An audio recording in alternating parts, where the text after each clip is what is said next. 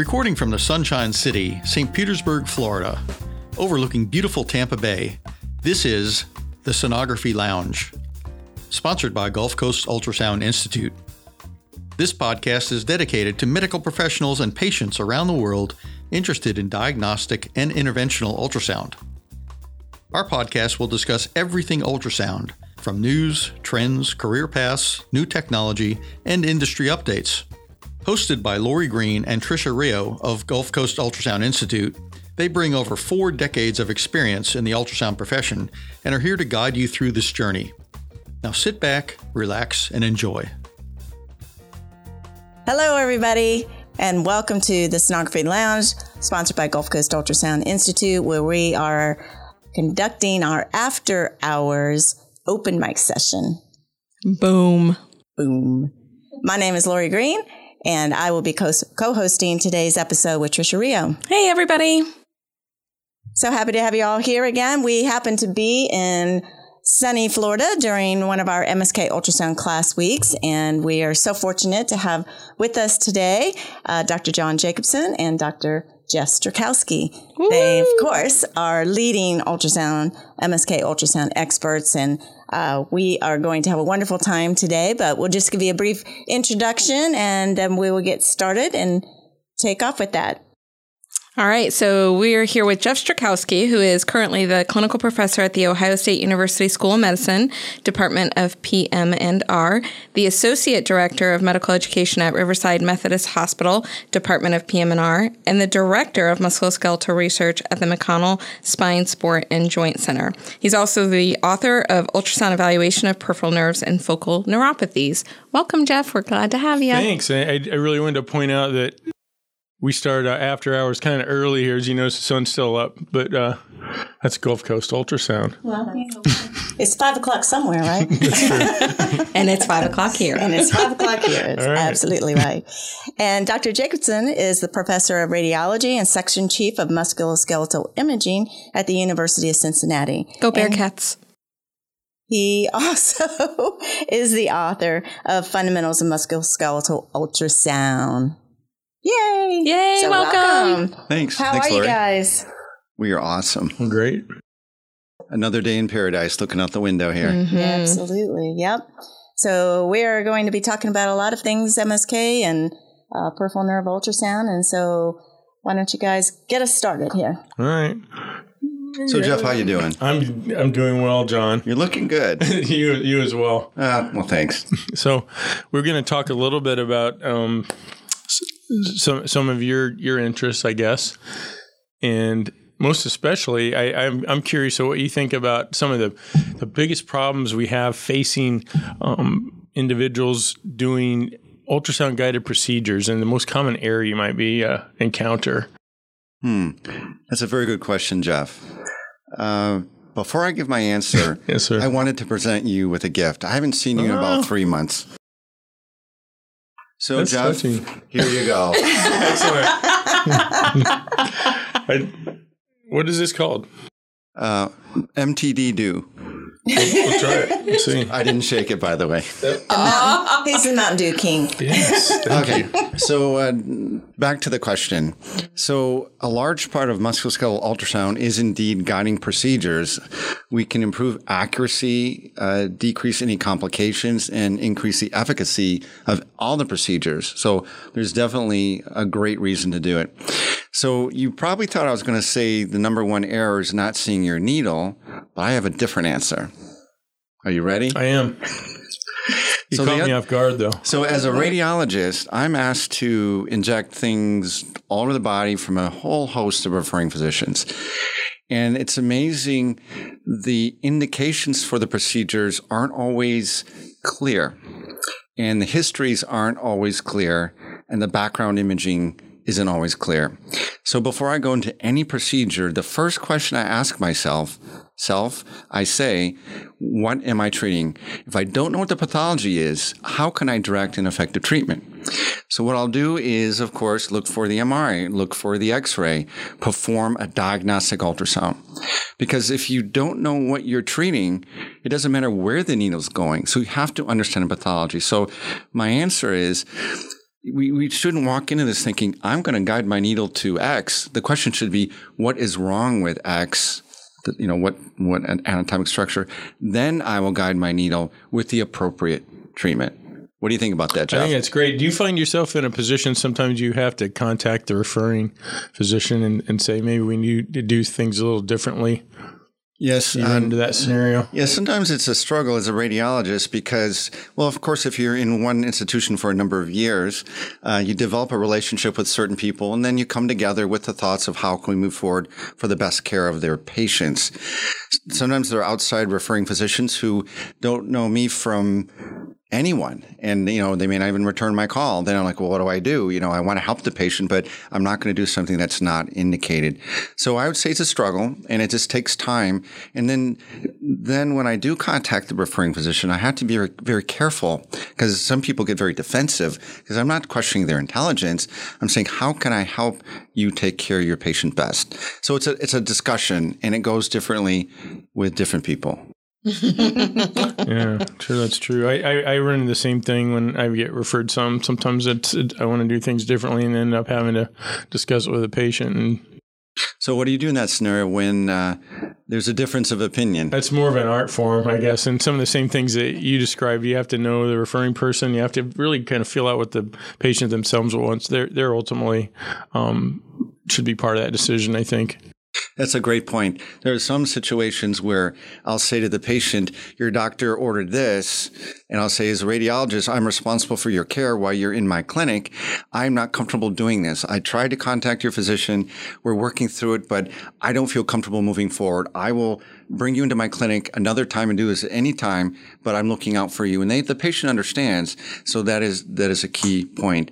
Now, the one area where I'm most critical about this discussion are steroid injections because steroids are thrown around. Every, well, steroids are used for a lot of reasons, and there's a lot of good for use of steroids, but there are a lot of dangers with steroids. Steroids can cause uh, cartilage damage, joint deterioration, and many times it's only temporary pain relief. So, especially steroids in, in the joint in younger people is it really indicated? So that's where I really take it quite seriously. I've had the same issue, and I'll have um, common tendon tendinopathies referred for steroid injections. They may have had two, three, four injections in the past, sometimes without any benefit, and they, they think, well, we'll do ultrasound guidance, and that's going to be the magic. And um, you know, we call that sometimes a get out of my office treatment, where they feel good for a couple of months, but a lot of our literature is is showing you know, it's probably detrimental ultimately to be doing steroids for lateral epicondylitis, sometimes Achilles problems, patellar tendon problems,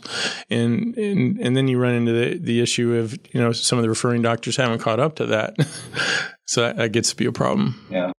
Uh, how about for the just lay person, the patient who might be listening to this? At what what kind of questions do they need to be asking to make sure that they're getting the most appropriate treatment? And at what point do they decide, okay, steroids aren't helping? I think that's challenging because you have, you know, there's some indications for steroids if they're inflammatory, but most of the things we see in musculoskeletal medicine aren't inflammatory and, and we're getting away from that. And, and, Jon, you've, as much as anybody I know, have talked about trochanteric bursitis and how that gets completely overcalled, for example. You, you talk to anybody that has lateral hip pain and their doctor or three or four doctors have told them for years they have trochanteric bursitis. And we know that's almost certainly not the case. If it's, if it is the case, it's probably not even the problem. And, uh, and Jon more than anybody has, has pointed that out to people, and um, so so we run into having to change the mindset of patient and referring doctors, and it gets challenging. Yeah, and I, I agree with Jeff, uh, of course, and uh, is educating the patient. Like I'll tell the patient about the expectations. I'm injecting steroids over this tendon.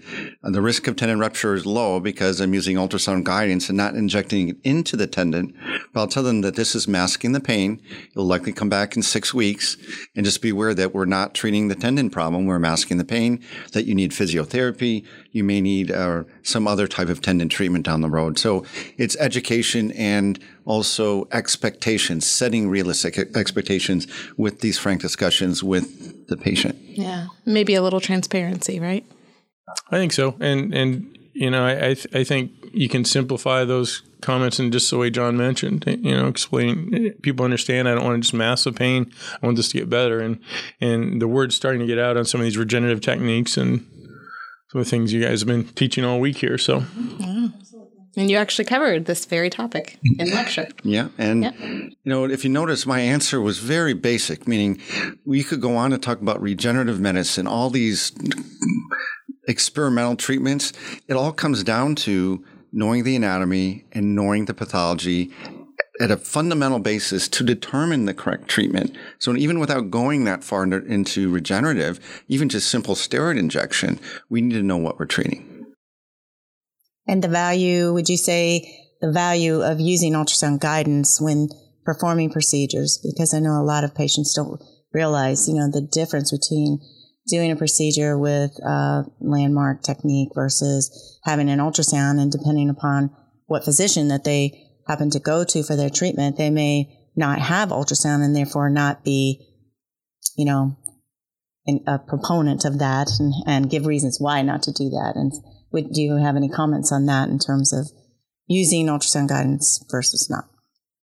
I think once the patients, you know, to, to answer that question, once they've seen it done with ultrasound guidance, you know, it, it generally takes longer, but they get the idea that, boy, this was, they put some effort into this and they can see, they know it's in the right place and it's understood and they have an idea. And I, I think they really like it. Most of them don't want to go back after they experience that. I've had many patients say, wow, that didn't hurt this time, or right. this did not feel like the last time. And we explain, well, we used ultrasound. I saw the needle go right where it's supposed to be. So I, I think eventually patients are going to request it, maybe not demand it, but say, how come I can't have ultrasound guidance? So I think that will be eventually the trend. Mm-hmm.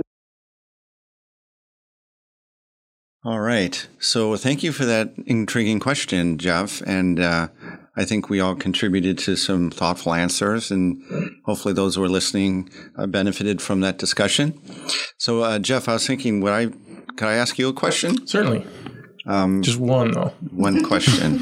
I just asked you a question. That's true. That was it. Can I ask you another question? Oh, you can ask me too. That was the second one. Sorry. We're out. We're out of, out of options.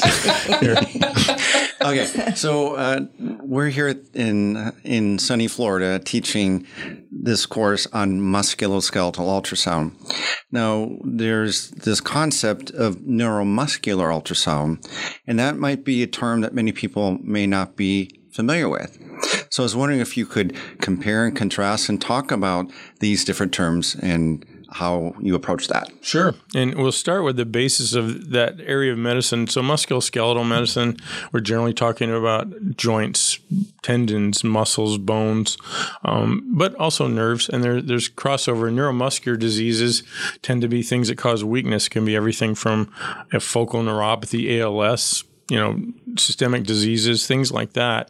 And and musculoskeletal medicine has made a, or musculoskeletal ultrasound has made um, a lot of leaps and bounds over the years. I'd, I'd, say it's been really in most of our curriculums now for 15 years. Would you say somewhere in that length of time?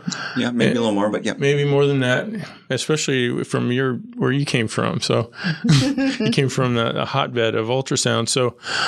Um, neuromuscular medicine's a lot more new, but it has to do with um, neuromuscular type diseases. There's there's a lot of overlap. I'm primarily musculoskeletal trained initially, but um, there's a large group of people, particularly those that do electrodiagnosis and have traditionally done nerve and peripheral nerve assessments with EMG and nerve conductions. And if you're not familiar with that, that's where you you do most of your testing by shocking the nerve, if you can use that term, and also doing needle EMG. So not as much fun as ultrasound. And, and, and, for the for, patient. Yeah. And for years and years, people have said to me, you need to come up with a better way to do this. One doesn't hurt so much, and you know, and, and I think that's happening with neuromuscular ultrasound. So it's it's really progressed in a way that um, I, I think you you find where musculoskeletal medicine was maybe 15 years ago, 20 years ago. It, that's kind of where neuromuscular med- ultrasound is, where a lot of people that do that are, are, realizing they have to be part of that to to stay current. So instead of we recommend instead of just saying EMG nerve conductions, now we say EMG nerve conductions and ultrasound really ought to be all part of that assessment because you get the anatomic and physiologic assessment. Yeah, so it's, you bring up a, a couple of great points. Uh, one thing is looking at the evolution of the equipment of ultrasound uh, and I remember starting out barely seeing peripheral nerves. And of course, the more you look for things, the more you see them. But the equipment has really uh, helped with that. I know that you have been using some extremely high frequency machines that may not be universally uh, everywhere, but it really can show the details. And that's really uh, the sky's the limit of eventually where we're going to go. I think so too, and and just like you mentioned, that level of resolution is is changing what we even know about some of these conditions. Even simple entrapments like carpal tunnel syndrome, you're realizing they're not all idiopathic. There's things that we can see um, that cause them, and we can define them in greater detail, especially trauma, trauma traumatized nerves and um, other kinds of nerve diseases. So when we can actually see down to the level of fascicles and, and components of the nerve, it really helps us. Same thing with muscle architecture and muscle diseases, but that also helps even with, you know, fatty infiltration and musculoskeletal conditions. And I think there's a pretty good overlap of these two types of disciplines, and it's it's regardless of the type of ultrasound you do, if you know significant components of both, that's you're gonna be much more effective. So. And you mentioned another important point about the ultrasound, ultrasound complementing EMG nerve conduction uh, because they work together, the physiologic and anatomic. The question is there one indication in the extremity where you feel that adding ultrasound to the physiologic uh, studying has made the biggest difference in your in the care of your patients? That's that's a really good question. I think you know a couple things. The one thing is I've always had a problem when we have we do electrophysiology for an unusual entrapment, something that's not in a conventional entrapment. You always think, boy, it would be nice to image that and see what it really looks like, you know, and just make sure that just for ruling out a problem that you think's probably got a low yield, but you don't want to spend a lot of expense on, on assessing that either. Okay, that's one thing. The other, more probably more importantly, is when there's anatomic change, like a post-surgical change. So post-surgical carpal tunnel, post-surgical ulnar neuropathy, a, a radial fracture from you know, from from a bone fracture, some other issue where you don't have a good history, you know, developed a night palsy without a really good history of that having developed and, and knowing you're not dealing with a mass or some other source of it. It's just a great way to, to do that and see the anatomic change, know what's been done. You know, we, we can see that the problem's there, but ultrasound gives you the, the basis or why it's there. Very good. So the term musculoskeletal implies muscle and, and bone. And of course, we can see the surface of bone. Now, neuromuscular is now bringing peripheral nerve in with muscle. Do you think we should combine the three and call it neuromusculoskeletal or NMS? That's, I'm okay with that. That's a, How about skeletal neuromuscular S and M? That's not bad either. We're gonna no? we're gonna veto that one. Yeah, better. we're gonna veto that one. Oh. And we can we can put you as the uh, the godfather of S and M. Yeah, kiss my ring.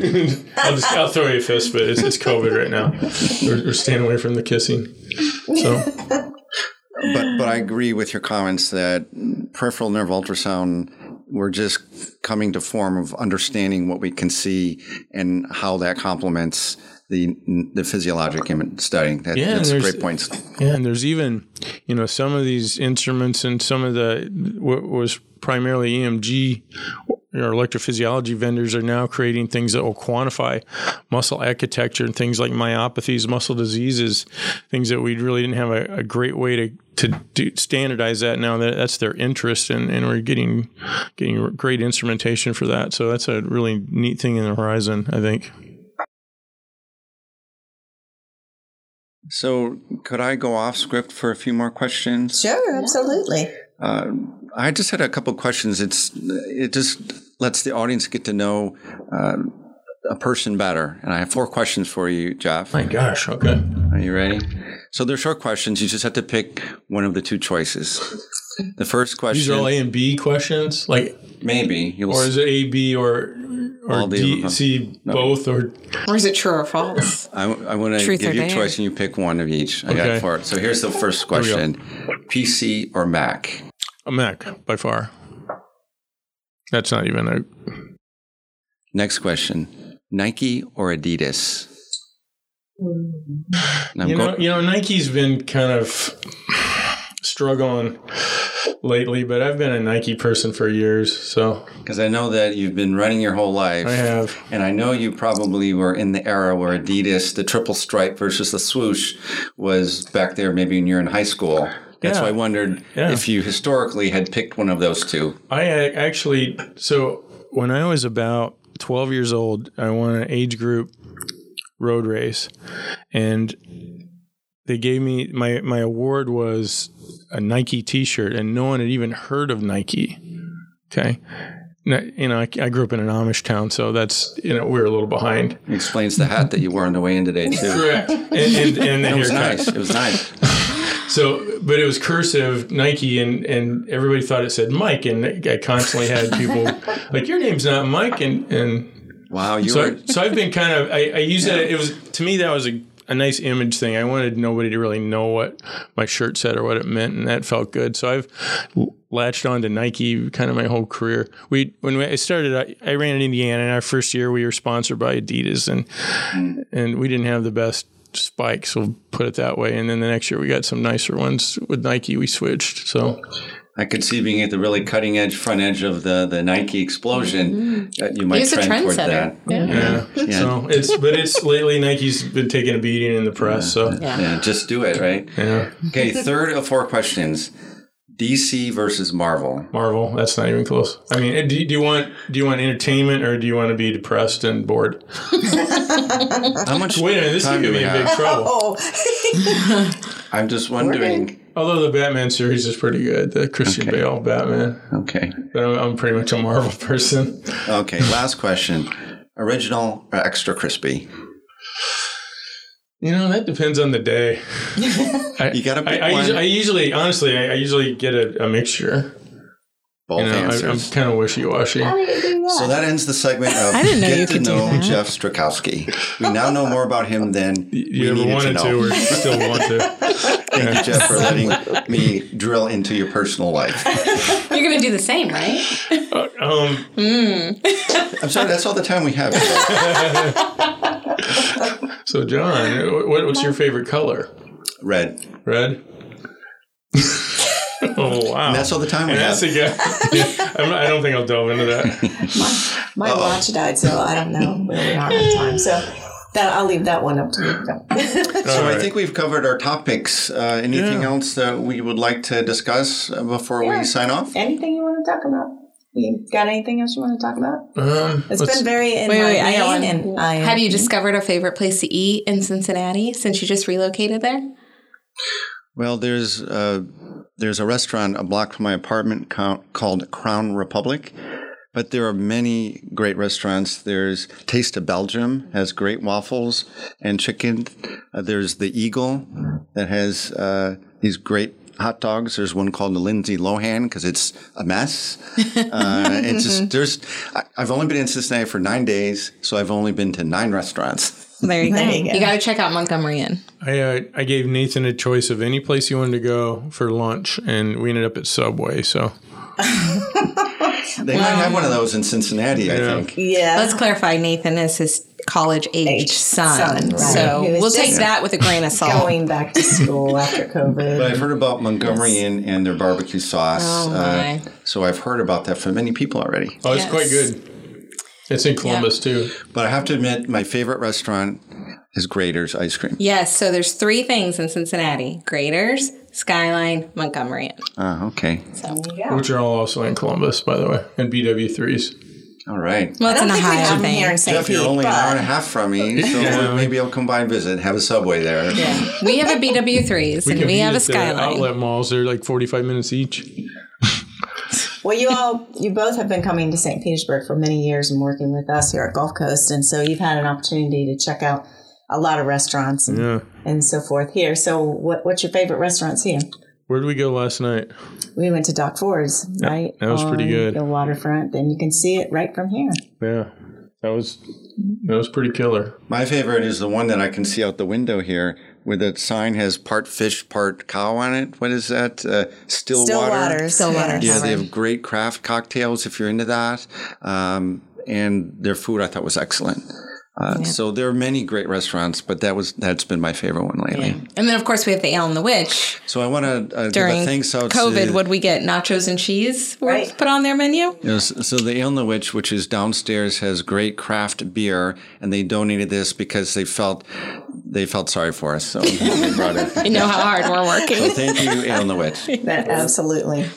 Well, thank you guys so much. I think we're coming to a close on our, our time allocated. So we really appreciate you all joining us today for our open mic after hours session here. Yes, thank you guys so And, uh, much. also for all of your help and your wonderful teaching at our, our MSK courses and peripheral nerve programs that we have here. So We appreciate the invitation. So Yeah, love Awesome. coming here. Thanks. Yep, Both it's a pleasure. well-run We've got two more days, so Yeah. we're looking Jon and forward. both said we, we do a lot of courses all around the country and and beyond, and this is the one place I go, and I think Jon feels the same way, where we don't have to worry about anything. It's all set for us. We just show up and Yeah, teach, this. and we don't have to. Yeah. Yeah, but we do appreciate that. A well-run course uh, makes the biggest difference in the world. awesome. Thank you so much. We appreciate that. Yep. Okay, thanks All everyone. right. Thanks, Bye, everyone. everybody. All Thanks right, for thank tuning you, in. everybody. See you next time. Yep. We're, Have a we're great day. We're gonna start doing these weekly. Cheers. Thanks for listening to the Sonography Lounge. Don't forget, if you like this episode, please subscribe and leave us a review on iTunes, Spotify, or wherever you get your podcasts. You can also find us on Instagram at Sonography Lounge and Twitter at SonographyLNG. If you have any questions, comments, or topic suggestions, feel free to send an email to us at sonographylounge at gmail.com. Have a great week and scan, scan, scan.